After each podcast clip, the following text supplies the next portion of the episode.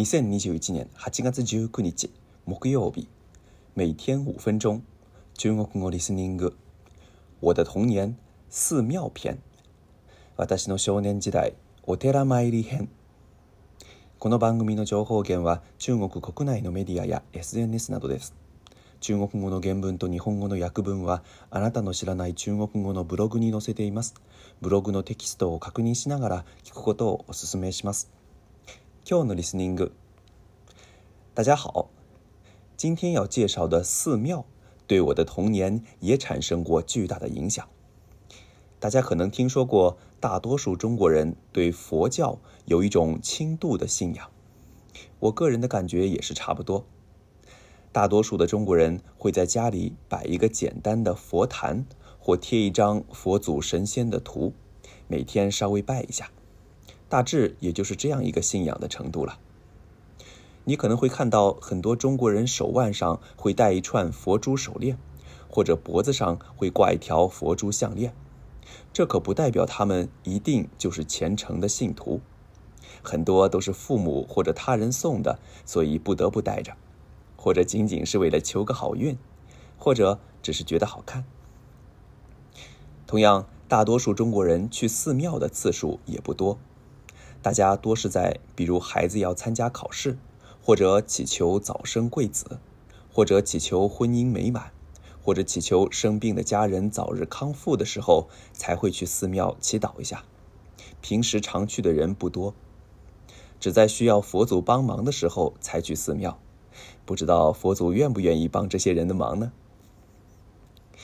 不过可能因为全民都有一个轻度的信仰。所以，全国各地寺庙还是很多的。我住的小岛上就有大大小小几十个寺庙。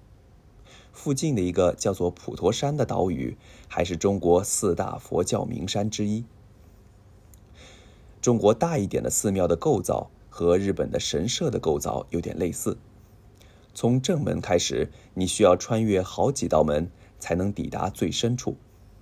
每一道门和门之间都有一个殿。比如，典型的三层构造的寺庙，第一道门和第二道门之间，往往有一个天王殿，里面供奉着掌管风雨雷电的四大天王。第二道门和第三道门之间，有寺庙最主要的正殿，比如供奉着如来佛祖的大雄宝殿。第三道门里面，则根据这个寺庙的特色。会建造各种各样的建筑，比如藏经阁等。另外，中国的寺庙和日本的寺庙相比，比较明显的区别之一就是寺庙里没有墓地。如果大家有机会去中国的寺庙游玩的话，小孙我推荐大家一个最有感觉的玩法，那就是晚上住在寺庙里。中国的寺庙都有给香客住的房间，我建议你深夜。或者凌晨走出房间，到寺庙里或附近漂亮的竹林等处观光一下。夜色中，寺庙的灯光和和尚们做功课、念经的声音组合在一起，那场景非常神圣。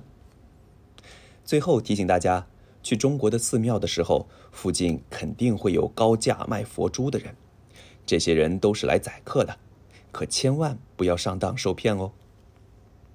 今日の単語とフレーズ宰客宰客意味はぼったくりです頻繁に使えそうなのでぜひ覚えていただきたいです例文你这不是宰客吗我要报警大哥不要报警我给你便宜一点你这不是宰客吗我要报警大哥不要报警我给你便宜点逆分。それぼったくりでしょう。警察呼びます。お兄さん警察呼ぶのはやめてくれ。安くしますから。以上です。良い一日を。祝大家每天过得快乐。再见。